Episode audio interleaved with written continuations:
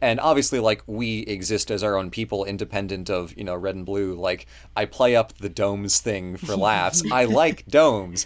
I don't like domes as much as blue likes domes. Let me just describe it that way. Yeah, Um, yeah. There are other architecture features that are also worthy of love, like arches. You're really not helping your case. Um, oh, I'm so different from blue. I like domes and arches.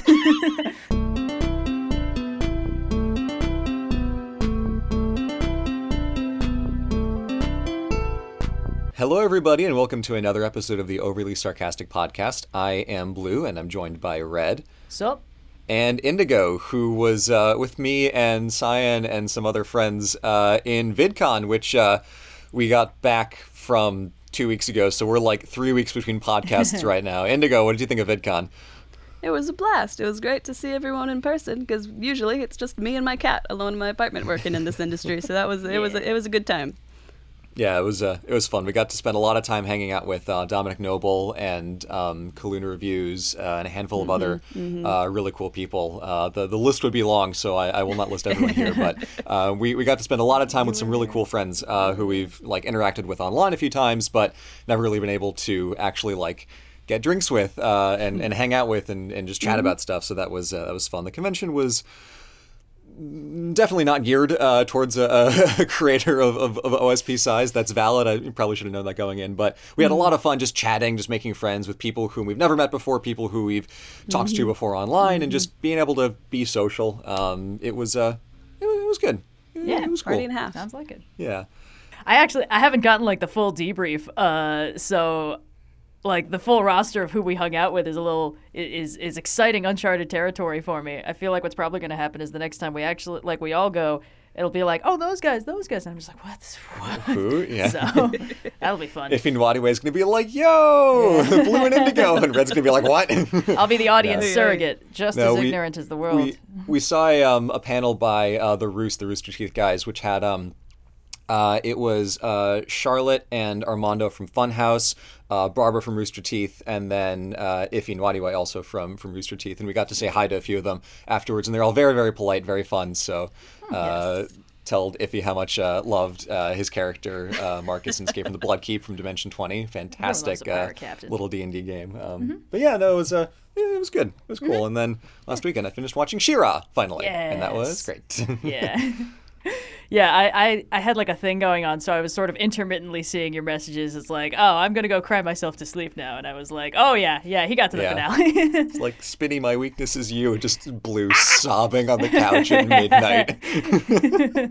uh, yeah, but uh, anyway, we we also had things that, that, that we did on on our channel instead Yeah. of just uh, going to conventions and consuming media. Starting with uh, with a real interesting myth that had a lot of very cool historical context behind it. Red, tell us about Yeah. uh, about Thoth stealing the moon. Uh, he didn't steal the moon. He ga- he won 70 170th of it fairly in a game of senet. That's not the same thing. It's totally kosher. It's totally kosher and everything's fine. But uh, it was a very interesting little myth because I feel like uh, people who have constructed calendars historically just get more frustrated over time. Uh, because you know, as mentioned in the video, for about half the video, uh, the the ways that the sun and the moon and the planets move don't actually line up perfectly in nice integer numbers, which is very frustrating.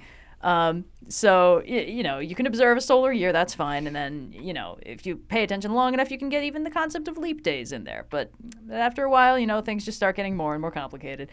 Uh, and I just think it's very, very fun that there's a straight up myth about, like, why is this out of alignment? Who messed that up?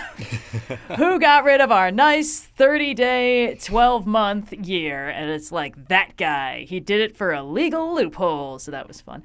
Um, Thoth is a very interesting god. He's like really, really structural and old. Uh, in some versions, he's one of the oldest gods around. Like hatched himself from a cosmic egg or something like that. Uh, it's it's a whole thing.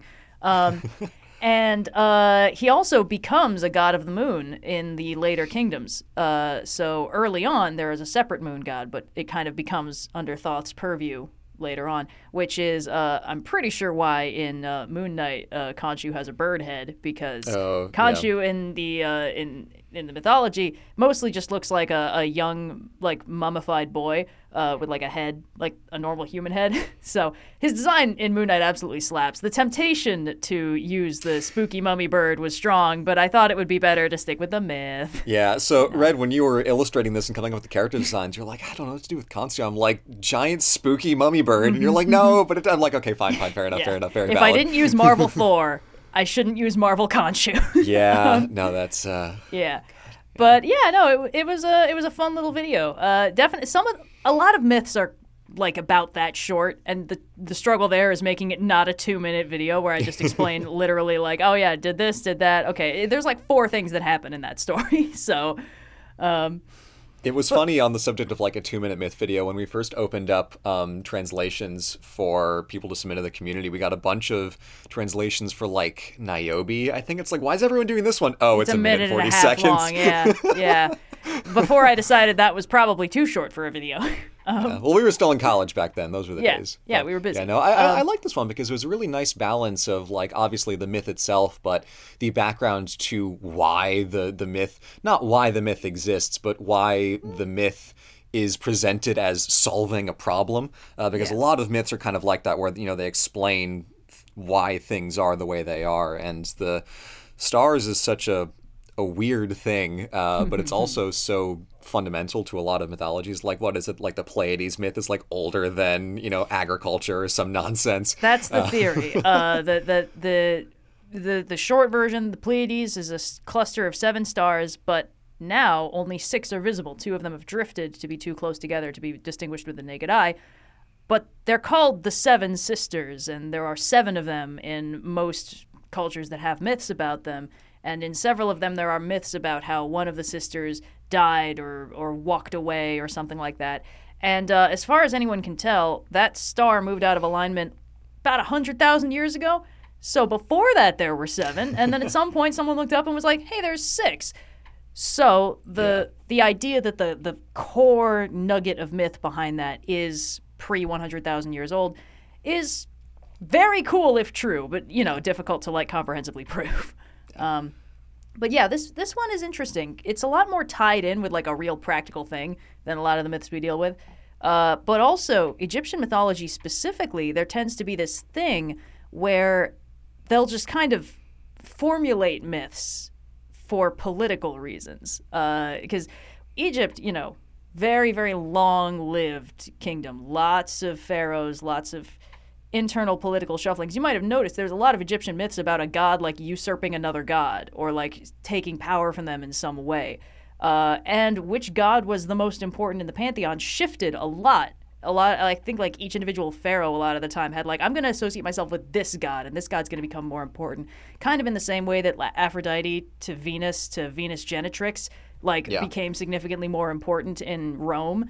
Uh, there's, I think, a myth about one of the, uh, maybe Hatshepsut, one of the female pharaohs, uh, had like a specific myth about her birth, where like Ra himself decreed, "Yes, I know this child is a girl, but she'll be the greatest, you know, uh, the greatest of my line, et cetera, et cetera, destined for to, to rule, despite you know all those pesky rules or whatever." And it's like, well, who are you to say that Ra is wrong? So Yeah, I think that was Hatshepsut. Yeah, and it's just this interesting case where you get these stories that we have the political and historical context to understand why they were told, which is not true in a lot of other cultures that have myths. Like, Yeah. you know, there are all the Greek myths about like Theseus and stuff like that. That's all like Athens being like, we're the coolest, here's our hero, he's the coolest. But, you know, we, we don't really have the exact like decrees or or it's harder to pin down because Athens didn't do that king thing, so you don't have like the the specific guy who's like, this is the myth about how I'm the greatest. In Yeah. ancient Egypt, you get that, and like I think most people know about Akhenaten uh, and how he sort of like upset the entire pantheon by saying all the other gods are unimportant. We're worshiping the sun disk now, and basically as soon as he was out, everyone was like, never mind all that. Uh, so that kind of like it was an upset, but it was an upset because he picked a god that like hadn't been in charge before and wasn't What am really I a gonna do god. with all of my Sun Disk merch? Well, that's the thing. Like the sun disk is a symbol worn by other gods for the most part. Yeah. It's not worshipped on its own. So Akhenaten's move was a little bit funky and weird and like monotheistic in a way that Egypt kind of never was, uh, except for that one time. So it's just very interesting, and I, I think like a lot of times people like trying to find what's the real or like what's the nugget of truth at the center of this ancient legend and in this case it's like well there was this guy and he wanted more political power um, and it's just Yeah. interesting to me that even this myth like the fact that the five days on the year are the the birthdays of the gods means the idea of being like hey uh boss in the last like thousand years, the seasons are just not happening when they're supposed to anymore. Uh, We think adding one more day every four years will fix it. And they're like, one more God's birthday? What are you saying? So it just that we don't have the explicit like we're not doing that decree, but we do have, hey, I think we should do this, and then it wasn't done at that uh, that like quorum in 200 ish Yeah. BC. So it's just very interesting to me how how religion and politics and mythology all entangle together, and the only thing that makes it to the modern day is typically the mythology.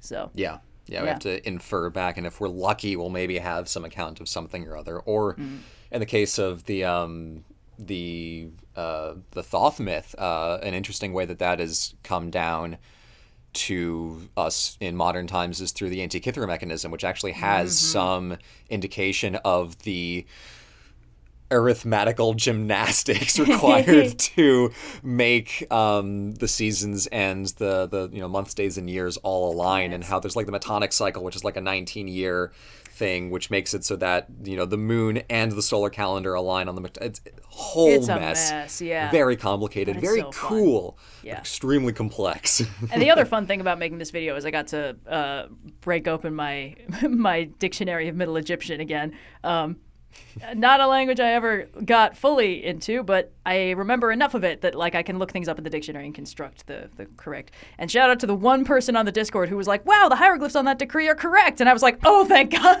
so Was that Billy? No, this was actually Oh, somebody else, but I, I hope Billy liked it too. no, I, I, I think One did. of our mods is a full Egyptologist, and he was like, "Hey, if your Thoth video is not done yet, I have some interesting notes about him." And I was like, "It is done, but thank you so much." uh, uh, we love you, Billy. But uh, yeah. Yeah, so that was a very fun video. I, I had a I had a really good time with it. And then uh, the story behind the next video is uh, Yeah, Blue, you got back from uh, you got back from VidCon, and you're working on a video, and uh, pretty much every day for like four days straight, you'd be like, "Oh my god, this video is going to kill me." Yeah, I, I wanted to get the script done on like Monday or Tuesday, and it was it's it's a city minutes. I'll I'll, I'll spoil it. Spoiler but, alert, Uh, yeah. it was supposed to be related to uh, recent Canada Day, uh, Fourth of July holidays, Mm-hmm. and I was like, I really want to get this done for like this past week, but.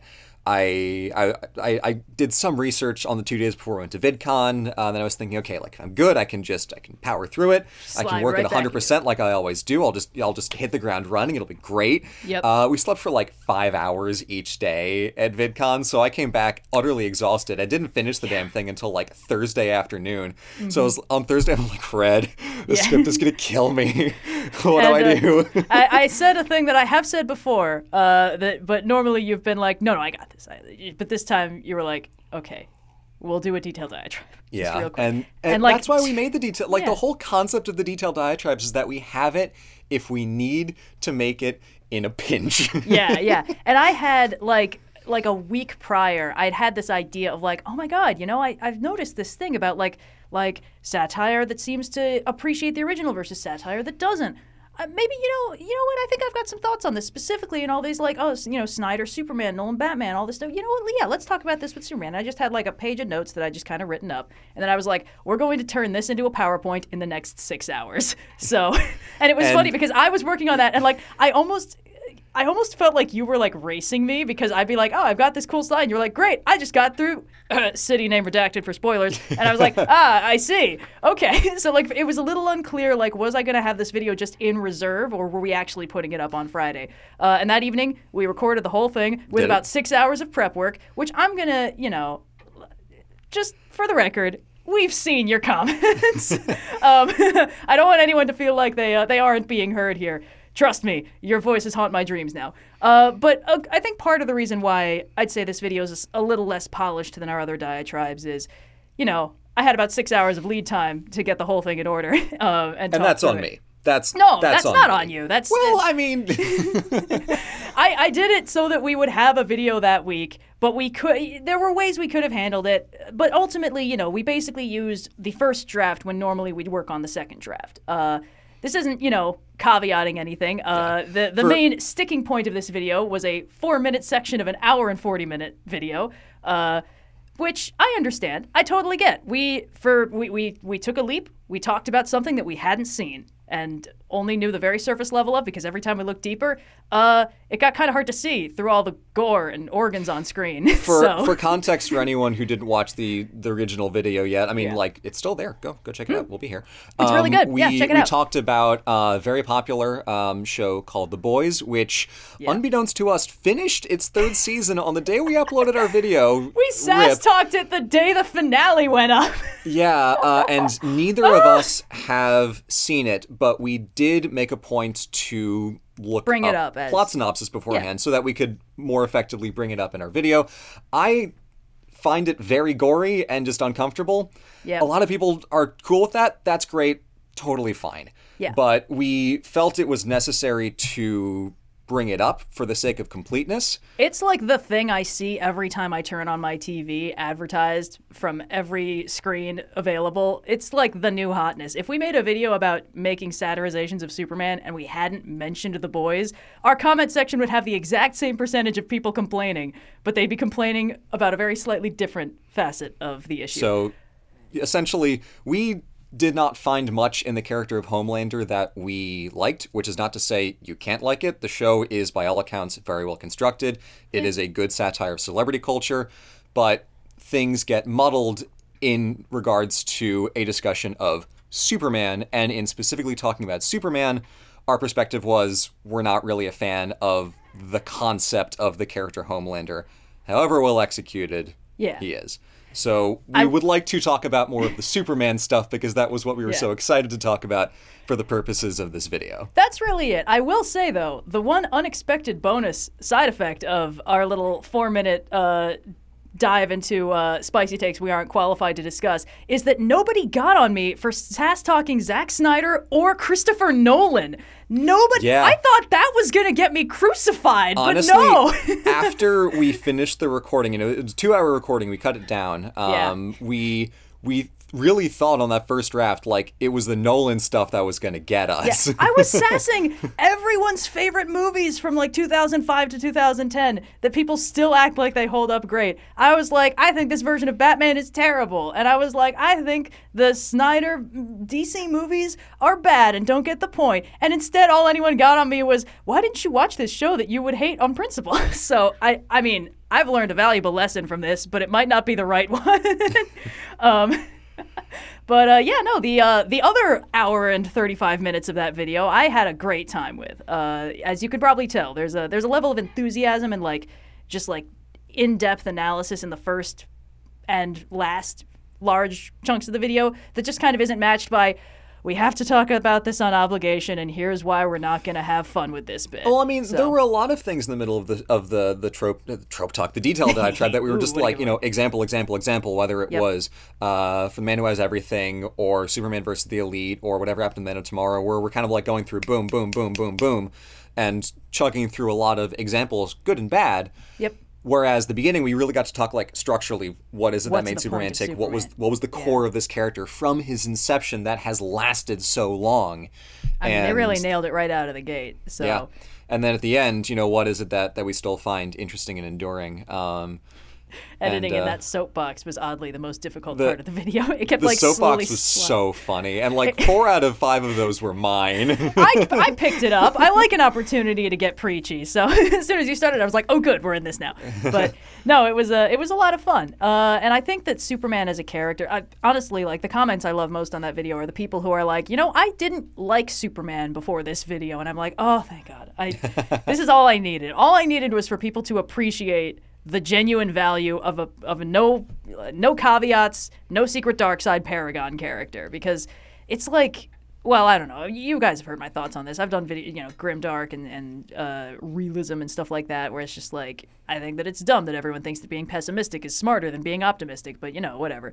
Uh, but just getting to talk about why Superman as a character isn't just like fine, genuinely is quite interesting and well worth exploring, I think is a lot of fun. And I, Yeah. I, I had a really good time with that. And also, I got to talk about, you know, three Superman stories that I don't see people talk about so much. Yeah. Uh, because I think.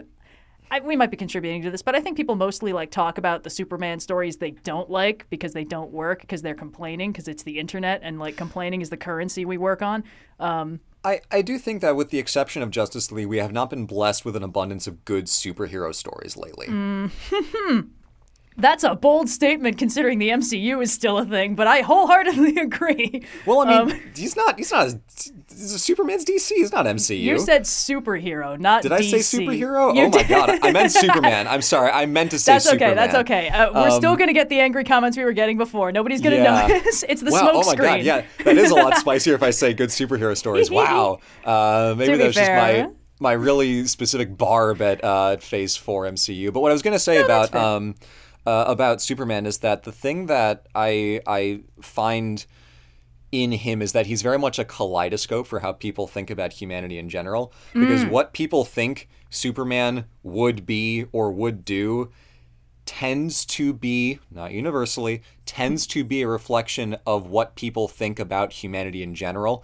So if you think of Superman as like, yeah, someone with infinite power would use that for good, Yeah. odds are that also reflects one of, you know, your own established assumptions that people tend to be good Well, versus also- people tend to be bad. I do also think it's important that Superman is who he is, not because he's an everyman, but because he is a notably good person. So it's like there Mm-hmm. are plenty of people in the DC universe who have infinite power, and as you pointed out in the video, use it for evil. Yeah. and honestly, I'm really glad you said that because that's a really like clean and simple summary for why evil Superman stories don't work that I just hadn't made that specific connection for. It's like the the premise, the thesis behind evil Superman is the premise behind every super villain. And they're not clever when they do it either. So but the fact is, like, I think the idea that, you know, Superman is Superman just because that's the nature of humanity, I think it's a little more accurate to say Superman is Superman because he's a good person. And the fact that he has ultimate godlike powers doesn't compromise his desire and and moral character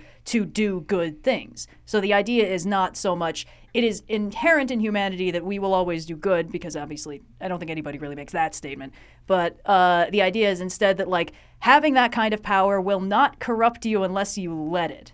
And I think that that's a key facet of Superman. Uh, Then again, I might just be showing my own personal creed towards humanity in this. Like you said, it is pretty Yeah. revelatory. I, I feel like uh, a, a more applicable version of the power corrupts absolutely is that power reveals. Yep, Uh, power and I think that is.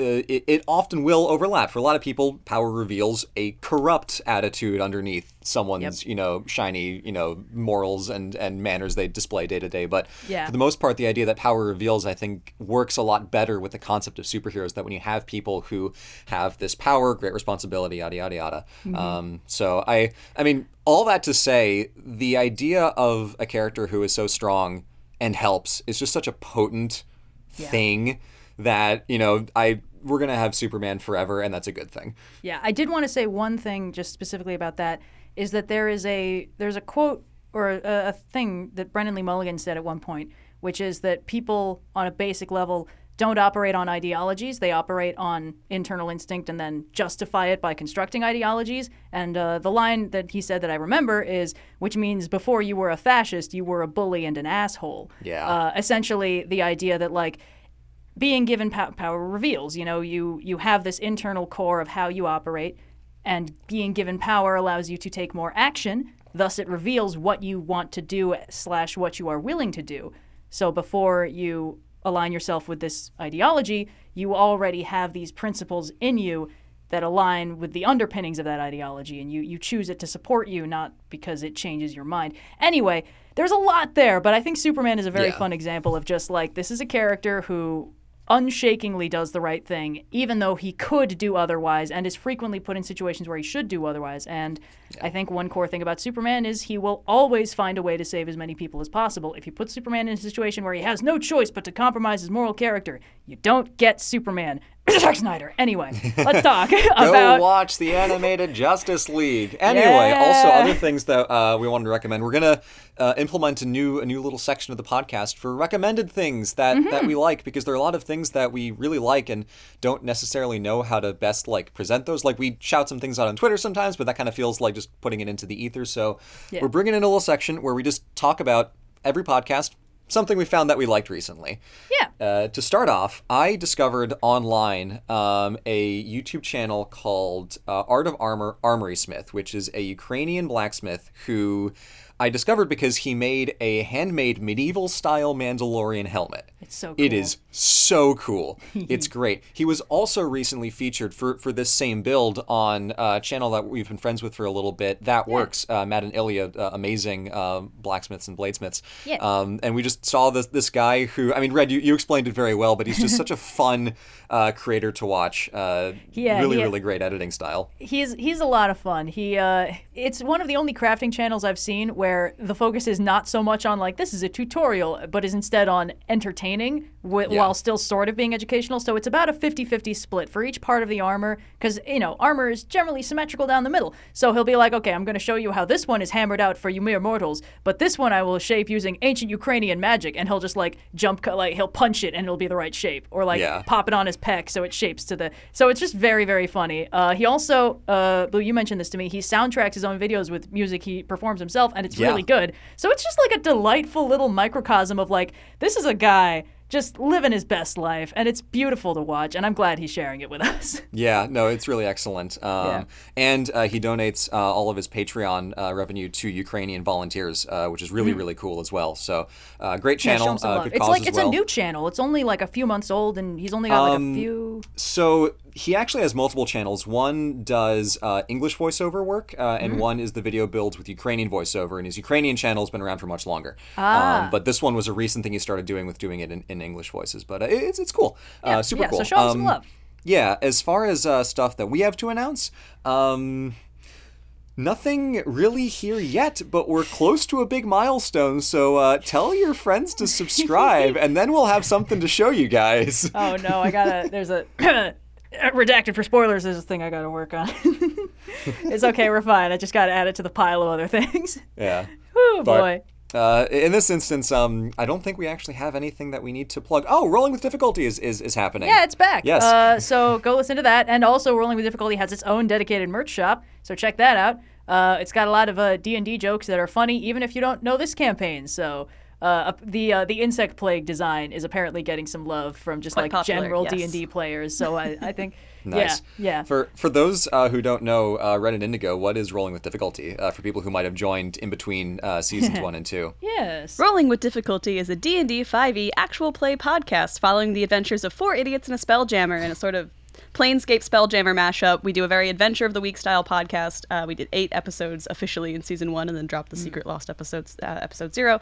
And we are now in the midst of season two, which will have 10 episodes total. Uh, it's myself and Red are both players. Uh, our dear friend Austin is the DM, and uh, there are two other wonderful lads who appear alongside us as co PCs. Um, Yes. It's a blast. It's very silly at times and very emotionally damaging at others, which I think is the perfect balance for any D and D campaign. That's good D&D. Yeah. and uh, it, it, it's it's been I've been having a blast making it. So I hope if you everyone missed season one, I killed a guy it. with an omelet. So definitely check that out. yes, that is, I believe, the first combat of season Yeah, exactly. It's So you great can just watch that, and then you know everything. But it, it uh, cross posts on uh, everywhere fine podcasts are sold, and also YouTube uh, under the channel Rolling with Difficulty. If hmm. you want to watch it there instead, it's not that there is more video content necessarily. It's just available Watch it on YouTube and then leave locations. comments. Everybody loves getting feedback, but podcasts are not a very feedback heavy medium. So No. yeah. Because you can only post comments to like the general podcast. You can't respond Yep. to specific. Yeah. So it, it's funny because like for the OS pod, like the way that we gauge how the community reacts to each podcast episode is when uh, our Reddit user Hirtan Ninjir posts the OS pod out of context, and people Yeah, are like, "Ah, yes, this was a fun episode. I listened to this episode. I still don't understand what any of these pictures are references to." I mean, I also just will look at the the um the part in the Discord where people discuss it when it comes out. oh but- yeah, that's right. yeah. Yeah. Yep. Anyway, yeah. So uh, that about covers us. So I guess we're gonna move on to the Q and A portion of the Over Sarcastic podcast. Hello and welcome to the Q&A portion of the Overly Sarcastic podcast where we answer your questions from Ask OS Pod on Discord. This first question comes from one of our lovely patrons. If you'd like to support the podcast, support the channel, consider becoming a patron for a chance to have your question asked first on a future episode. This question comes from Gilsvit the Server Drunk. Uh, to all, does the size of the fandom OSP gained during the years intimidate you somewhat sometimes, or have you gotten used to it? This is an interesting question because specifically in the context of just having been to VidCon, mm-hmm. I, I I don't want to speak for Red, but I have not been able to accurately get a sense of how large the OSP community is. And I vastly underestimated its size. Coming back from VidCon, I still underestimate its size, but by a little less now. Mm. yeah, I think I what you mentioned is like a bunch of the featured creators were like half our size or something like Yeah. that, uh, Yeah. which is pretty interesting.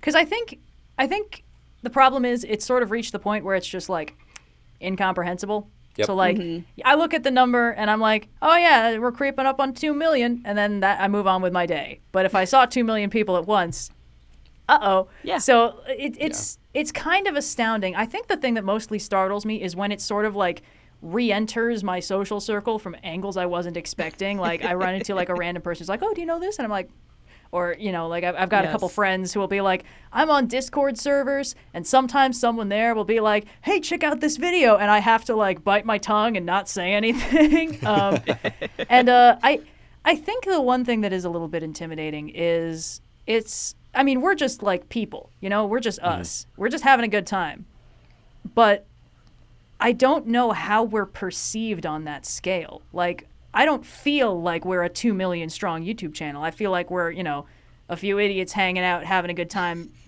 somehow monetizing the thing that we love.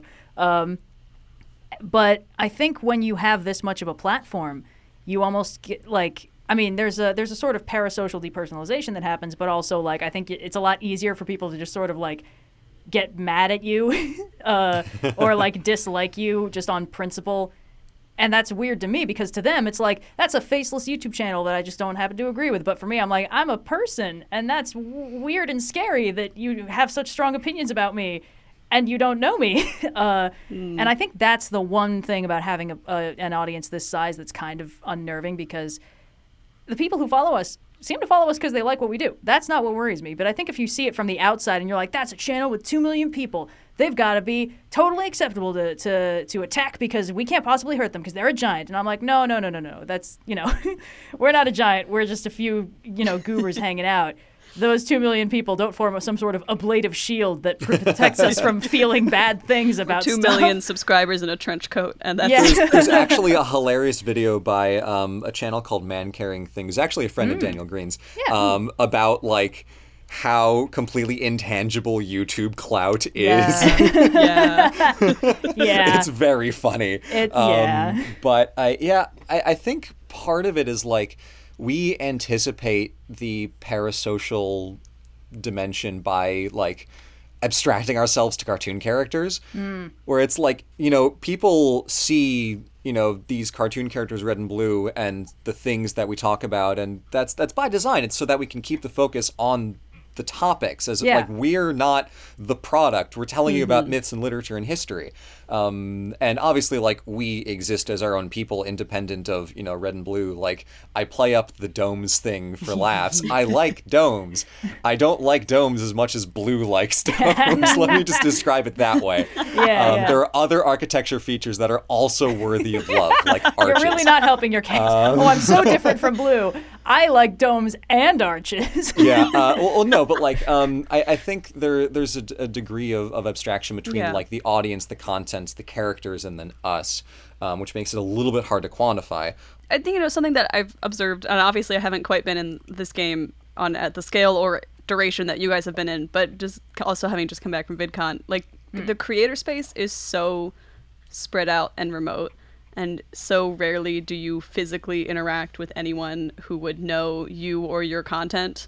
Um, that I think it's very easy to just sort of distance yourself from how much of a following you have at times, uh, and that's not necessarily a bad thing. It just means that Yeah. when you do get punched in the face with like, oh wow, two million, it's like, oh, I can't even, you know, you can't even conceive Yeah. of that, and it's completely understandable. Uh, I know Blue, we were having like similar reactions at VidCon of like people recognize you by your voice, but because we're Yeah. always, you know, you guys are cartoon characters.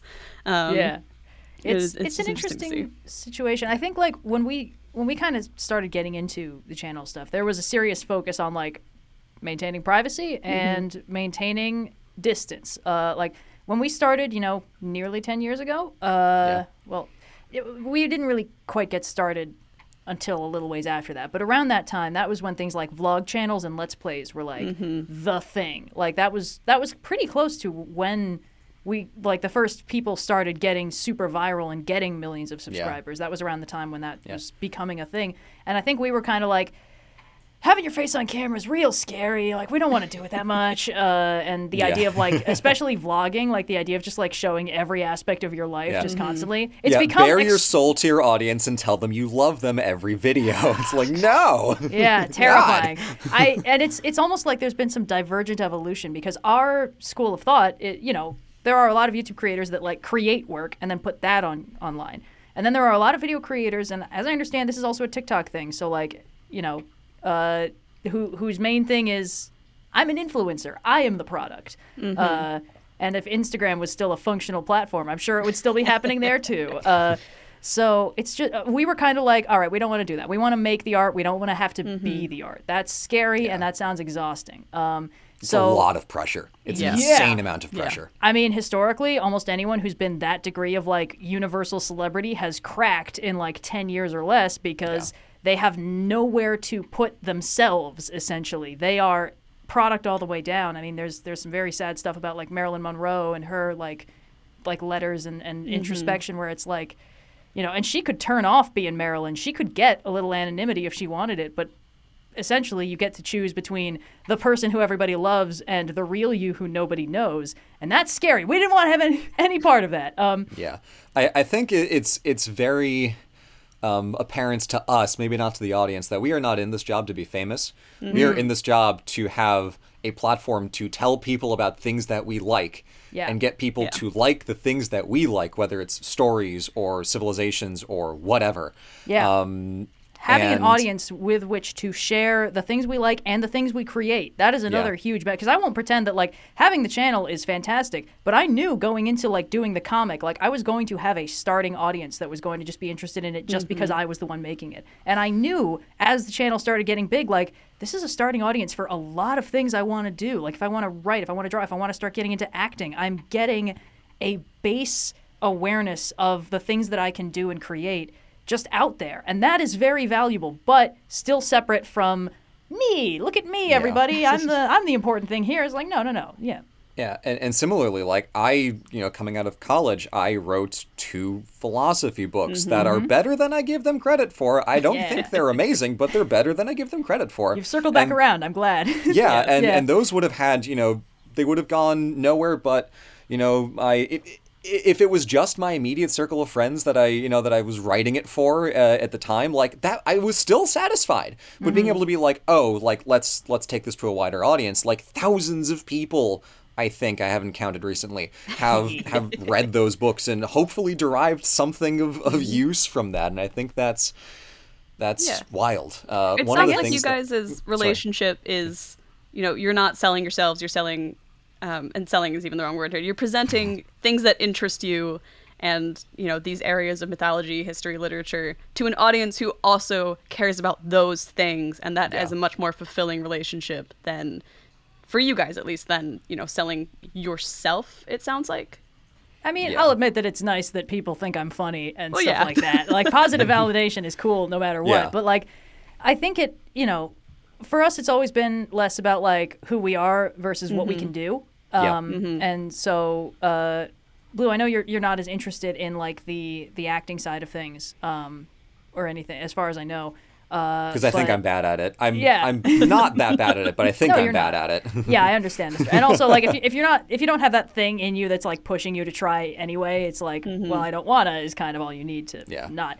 Um, but the the idea of sort of like building up my skill set and essentially figuring out and showing people like what I could do uh, was appealing. But that's not the same thing as it's me, I'm the greatest. You know, everybody needs to love every aspect of me. That's terrifying. It's it's very Yeah. important, I think, to have the private circle. But I do feel like having the audience we have has sort of quietly removed something I used to stress about, and it's hard to notice that because you know the absence of a thing is always harder to notice. Yeah. But there's definitely a fear when you're like a starting artist of like, what if nobody ever sees this? What if I'm just screaming into the void? What if I never matter? What if nobody, ev- you know, in a hundred generations the world will never know I existed? But like, what if even next year, like nobody knows? You know, there's a very like existential just dread there that I definitely used to stress about, and at some point that just kind of quietly went away and was replaced with like.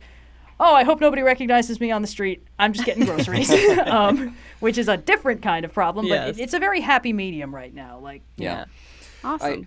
I, I will say that the, the, one final thought that I have on this is that I've, I've explained it to a few people that obviously the numbers are fully incomprehensible. Two million means absolutely nothing. Like the, the way that I feel about our audience being two million people is the same as when I felt when it was a hundred thousand. It was like yeah, it's this still more than I can think of. It's Yeah. insane. It, it, it's more people than I could ever shake hands with in a single day. Um, it's like gone, uh, completely out of left field. But um, the the way that I kind of contextualize it is thinking about how like me and my circles of friends, whether it's you know you guys, Cyan, whoever else, talk about the channels and the creators that we really like and thinking that there is a group of friends out there that whenever an OSP video drops, like they're chatting about it. It's like, oh my gosh, you know, like this is the fun thing, and then they're sharing that the same way that we do. Like whenever it used to be like a, you know, whenever Jocat put out a new crap guide Yeah. thing, it was like, oh my gosh, Jocat, and then it's like, oh wait, we're friends with him now. What? um, and like the the guy who we like so much also likes our stuff, and that was a huge moment of like, oh wow, okay, th- there's more dimensions to this than just like, Yeah. you know, one way admiration of other people's work. So that's part of how I contextualize it and put it into the, the size of just like there's one friend group out there who just loves OSP so much. That is one of the other Mm-hmm. very cool side effects is that like a lot of creators we really admire like know us by reputation and sort of admire us back and it's like oh this is cool this is like like if we talked it wouldn't be weird um Yeah. Mm-hmm. so yeah. yeah Very good. Lots of well, we appreciate you know all that audience, regardless of the deeper thoughts. Although I think that was a very interesting discussion. But this next question is completely unrelated to that, so let's uh, dive into it. To all, what is your favorite non-podcast or video-related thing to do in your free time? Like read fiction, play video games, go on hikes, or play with Cleo, or maybe something completely different. Uh, this question is from Big Guardian. I completely forgot to read your username at the front. big Um, so, what's your favorite thing to do that isn't channel related? What's your hobbies? Uh the comic. But uh the, problem is like free time is not exactly a thing i typically indulge in unless forced to. So it's i i feel happiest when i am being productive in some dimension which is unfortunate because a friend of mine just got me into like a browser game called orb of creation that unfortunately exactly scratches the itch in my brain of feeling like i'm accomplishing something. So that's been a problem. Uh, Yeah, a- a couple nights in the past week, um, Red was like, "I'm gonna, I'm gonna play a little bit of Orb for a bit," and I'm like, "God damn it, Red, don't do it!" And then at Red. 4 a.m., I see the message when I wake up the next day, like, "Yeah, that was a good round. Uh, I'm gonna, I'm gonna put this away now." I'm like, "God damn it." Yeah. yeah, video games are uh, video games really scratch that certain itch in most ADHD brains. But it's like I could just focus on this for hours. I've been doing. I've been playing Fire Emblem Three Hopes, uh, despite the fact that I Ah. don't really like the gameplay, just because I want to see what the story is. But I got. I spent like 12 hours straight playing it after VidCon just to turn my brain off and do a thing that felt productive, and that was. Dear listeners, that was a mistake. I did not get anything done that day. That was, but, um, Red, it's interesting that the the comic is kind of like a thing for you because I don't I don't this is not going to be a published thing ever, but I like doing art like for fun. It's like a hobby Yeah. for me. It's the thing I haven't in any way made a career out of.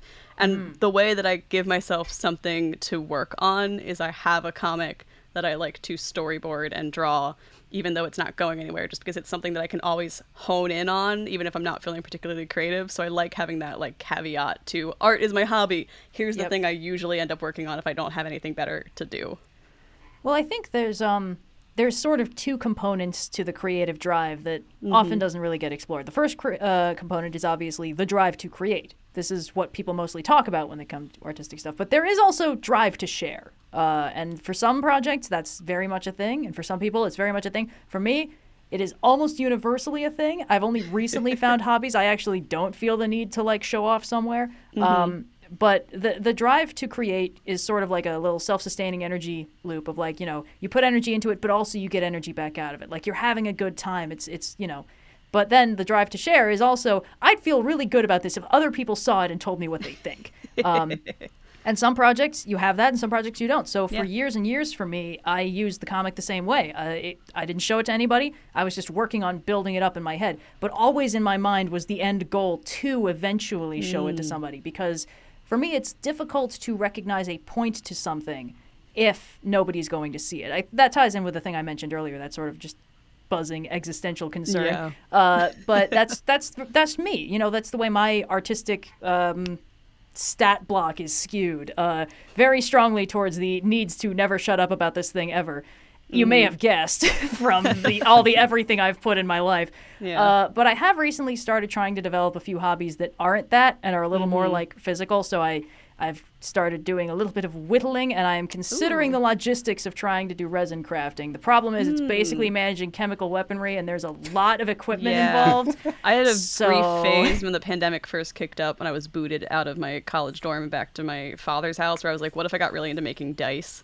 Uh, and Mm-hmm. Yes, I that is just exactly the googling. problem. After one like six-hour googling session of how do I make this possible, I quickly Yeah. abandoned that. But if you can get into it, mad props. That's the It thing. Like, like it's it's doable. It's just there's such a like a high tech barrier to entry. It's like you get a you know, and if you end up not liking it, it's like what do I do with all these highly toxic substances that you need a respirator to handle?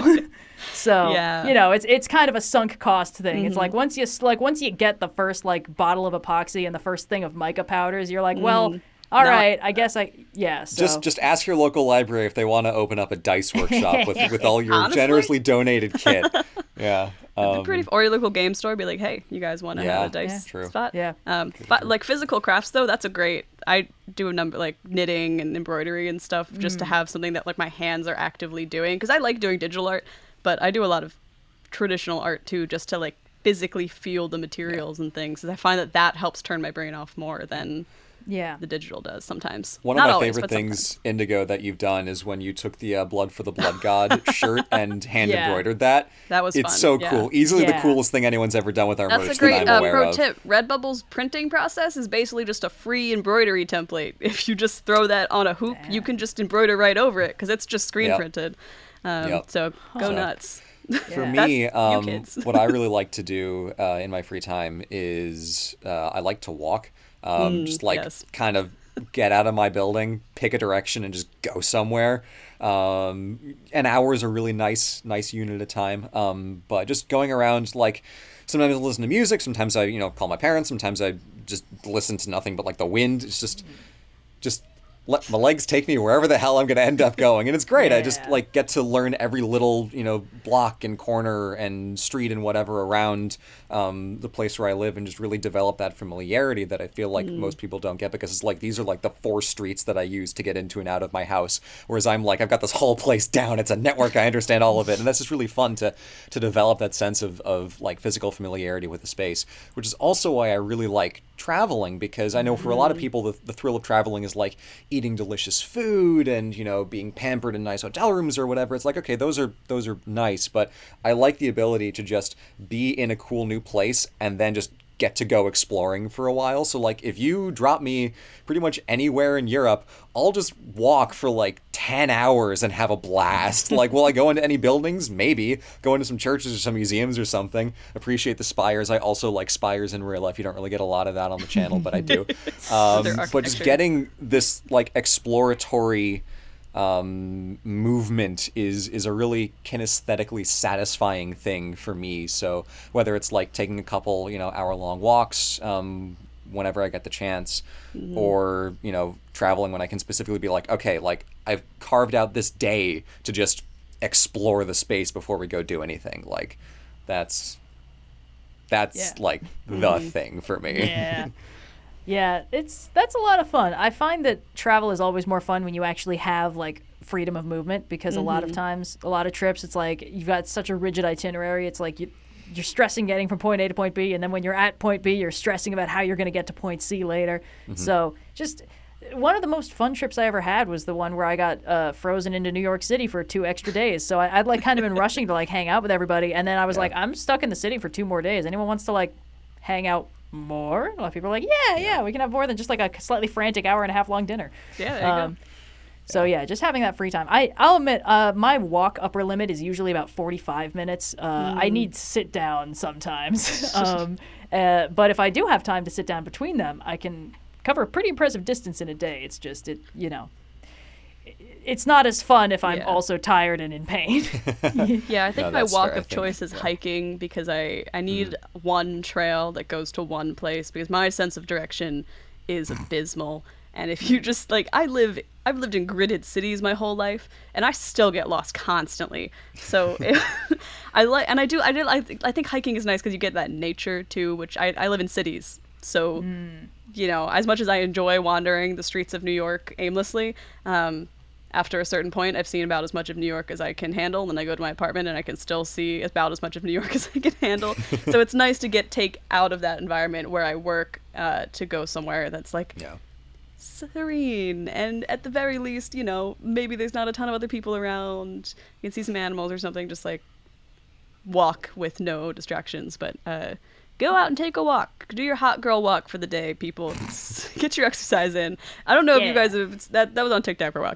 Go out there, get a take a walk, stay safe. All TikTok had a hot girl walk thing. I don't know if it was just on TikTok, but like I think last summer people were everyone you know when everyone was like trapped at home constantly, the thing was to go out and take the hot girl walk around your like suburban neighborhood and just like get exercise in for the day. That was just Huh. the term for it. It was just walking. Sometimes you get a coffee, you know. Wow. Yeah, bringing in the youth innovation. demographic here. uh, but gets lots of good hobby. I think it's important to have a hobby outside of your job, even if, Oh, yeah. um, or at least adjacent to it. You know, it doesn't have to be completely different because if ideally you're doing something day in day out that you at least somewhat enjoy, but having a hobby that isn't necessarily or at least immediate, tolerate. Yeah. or at least yeah. tolerate. Yeah, you know. Uh, having a hobby is a good way to kind of help yourself manage burnout and everything. Uh, this next question is for Blue from Space Cat Star 56 to Blue. In the last episode name. of the podcast, you had to co- to cold read the audience reaction to your Mycenaean video due to time constraints. How accurately did you predict the audience reaction? Um, I assumed that a few more people would watch it than did. Oh No. it was a good video. I'm it was glad a, it was a good video. I mean, it didn't end up. It, it was it was the dreaded ten out of ten uh, at the bottom of the the view curve. I did manage to change the thumbnail to something a lot more compelling, which which helped. Um, but. Uh, a lot of people were going full conspiracy board, which I probably should have recognized. Um, Yes. A few people are like, "But what about the Sea Peoples?" And I'm like, "Okay, you see, the trick was that I explained the Bronze Age collapse without using that dumbass word, uh, so that you would actually understand what I'm talking about, instead of getting hung up on the conspiracy of icky, weird, mysterious Sea People. It's they're just Achaeans, they're just Greeks." It's not that Lovecraftian. It's just people. When you say mm. the word sea peoples, it becomes this like weird, cool like thing. fucking occult nonsense. But it's just they're just some guys in boats who are trying to find a new place to live. It's not that crazy. Yeah. it's We all- not that crazy. God, I swear. so. Although I, I do understand, like if you if you cover a video covering that period of history, and they're like, and these people went to the sea, and then people are like, but did they meet the sea people? And you're like, no, no, let me start again. yeah i actually there have been a few instances where, where people in our community show our stuff to like friends of theirs who like have studied this stuff there's one person on our discord who showed it to um, a friend who has like like a master's or a phd in in like bronze age you know um, uh, mesopotamian studies or or something similar. Uh, and they really liked my egypt re-summarized video from earlier this year and specifically said like describing the bronze age collapse without referencing the sea peoples based as fuck and i'm like yes yes. and I'm sure like that is that is the thing that probably pisses people who study this like as their thing off to no end of like I'm trying to explain something so complex and intricate and actually interesting and then it just gets reduced to the like easy conspiracy answer of like ah the sea people did it. It's like no. So Mm-hmm, I I appreciated the people who were running along with me in the full conspiracy board and like picking up what I was putting down and recognizing like the complexity of like, oh, you know, not saying the Trojan War is one to one, but there was actually this like this kernel of truth to the way that the Mycenaean society just like completely bit it. Um, it was really cool to see people going along with that, and and only see a few people, you instances. say? Hey! we found them again. and, and only a few instances uh, of, of commenters um, uh, missing the point. Very, very far between. Um, Very so, uh, yeah, Yeah. I, I, I was pleased that the people who watched it enjoyed it. Um, And I was glad that I was able to to get a much more clickable uh, thumbnail than the original one because I, I like I put it together and as soon as I finished working on the original thumbnail I'm like no that's kind of bad but I don't know what else to do so um, yeah, uh, and I was at VidCon, so I couldn't really do anything about it. I mean, I had it my laptop, but I was at the con all day, so Yeah. Yeah. I can't believe that people chose to focus on the thing that you didn't even mention, the sea people, versus like the the Trojan War was like a thing that like re- what that was real. we have the archaeological evidence. Like, how are people not losing their minds over that? That's the coolest thing I've ever heard.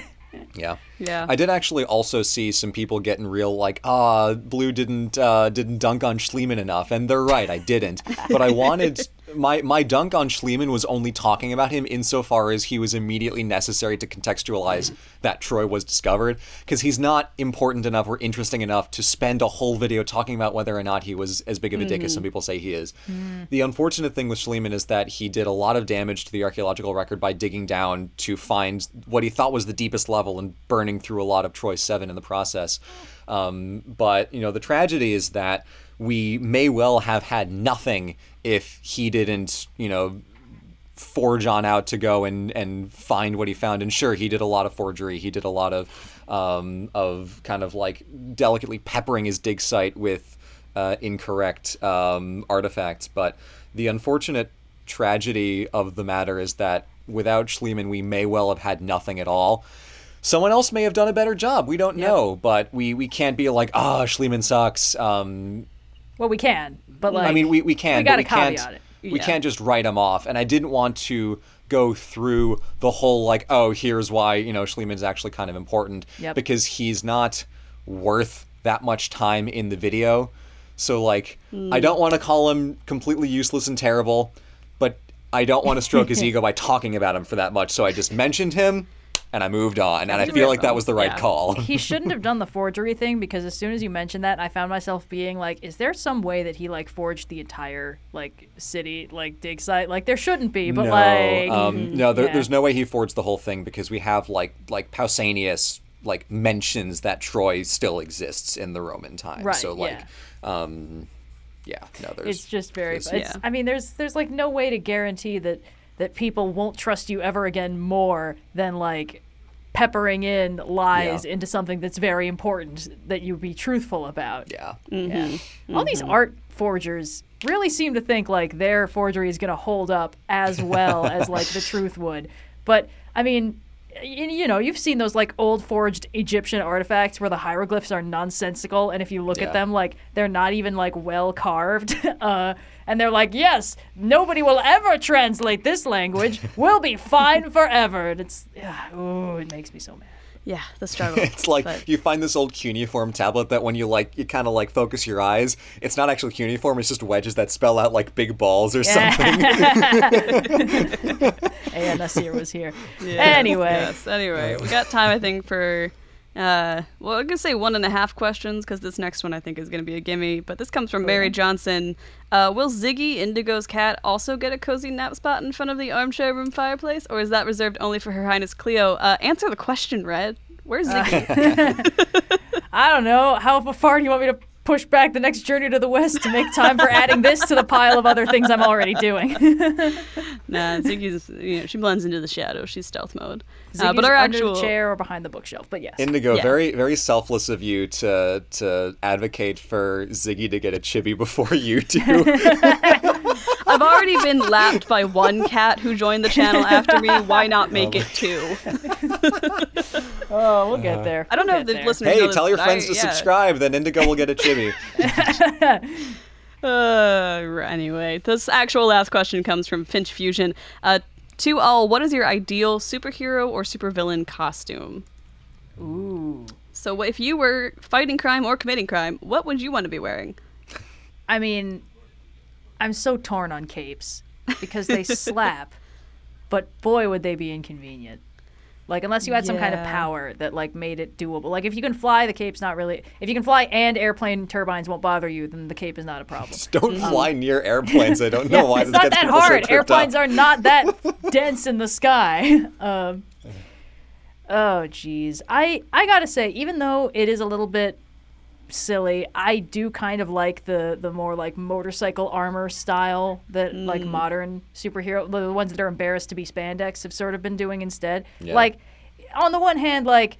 Yeah, there's a level of like insecurity in there of like, oh, you, you can't have a Superman wearing his underwear on the outside. Who do you think you are? But then at the same time, it's like, if I was fighting crime, I would want a little bit of padding, you know? Sir, this is my combat onesie. Yeah. Look, it's okay if you're wearing spandex if you underneath the spandex are bulletproof, but some of us are squishy, okay? And I'm just Yeah. thinking about like I've been watching a lot of like Corridor Crew stuntmen react, and of course there's all this discussion about like like stuntmen often like they're they're fighting in suit jackets that you can pad up like crazy, or like you know full motorcycle armor, and then if you're a stunt woman, it's like uh, okay, you're gonna need to do this flip Yeah. in a mini skirt and heels, and then you're gonna need to get hit by this car, and it's like okay, all right, you can pad up like none of that. So, uh, so I'm just thinking, like, if I was getting to design my own my own crime fighting gear, it would definitely have pads. You know, just Yeah. I, I there's a there's a there's something I really like about being able to fall over and not feel anything. Um, When I first learned how to ice skate, I was wearing knee pads, and I frequently liked just deliberately like falling on my knees and like sliding. And the one time I tried that when I wasn't wearing knee pads, I learned why people don't do that most of the time. Mm, yeah. always bad.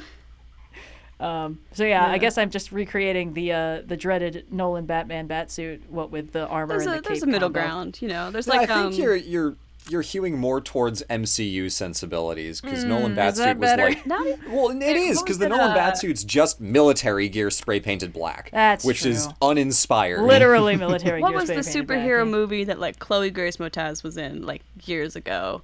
Because they had a style. Kick-Ass. Kick ass. Yeah, that sounds Oh, more Kick-Ass. like the look you're thinking. Because it's still colorful and everything, but they definitely had like clear like bike pads and stuff on as part of the costume, and that Yeah, sounds. Like I don't know if I like it. how that looks though. I don't know if I've would say that movie's video. aesthetic necessarily, but that like level of armor to costume ratio sounds like kind of what you're describing. Yeah, I mean, you want Yeah. flexibility, which Mm-hmm. is another thing that bat suits frequently lack. Um, in fact, I think the Batman batsuit is probably pretty close to ideal, Yeah. but we're trying to be creative here. So, Mm-hmm. I guess the, the the difference between like what what is your ideal superhero suit to design versus what would you want to actually wear is a slightly Mm-hmm. different question. Because then it's like, okay, how much time do you have, and will I run out of ink? Because you get a lot of characters who are just ludicrously over-designed.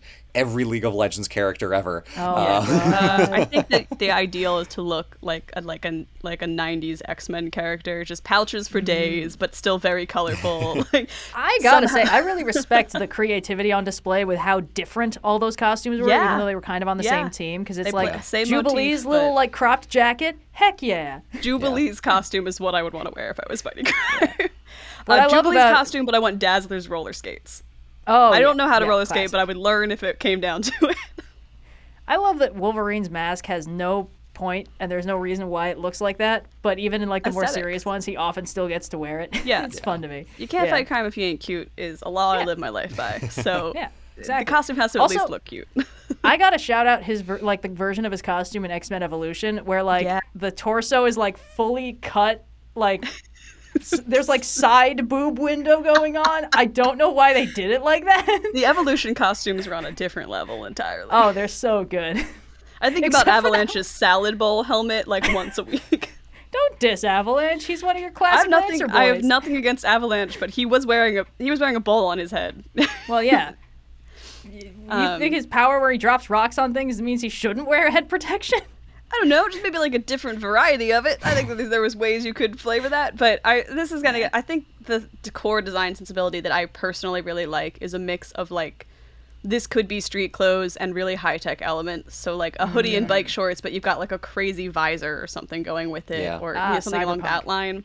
You know, so, so it's still sort of practical, but you get a bit more of like that cyberpunk sci-fi flair to it, and then make it colorful where you need, you know, because That's some of the vibe I got from like aesthetic. Spider Verse. Uh, Yeah. like both Gwen's like hoodie built into her Yeah. suit, and Miles cool. when he like has the the hoodie and the shorts over his his costume. I just thought that was great. Yeah. Um, big uh, kid going home from swim class energy on that one. Yeah. But uh, before we come up on time, Blue, what's your Yes. your Yeah, your I uh, having choice? It, it's top of mind. So having recently watched She-Ra, the costume designs in that show were really great, and they do kind of like strike that balance between like clearly very like you know heroic and and over the top and stuff, but like it.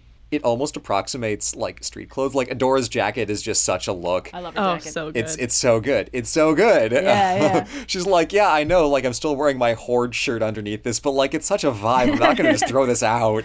Yeah. Um, like minus the the the eternally cropped top that Bow has. Like I really like his outfit a lot too. I don't have the confidence to I was pull gonna say that the off. crop top is an um, essential part of the Bow look. Like that makes that Yeah. makes that Yeah. outfit work.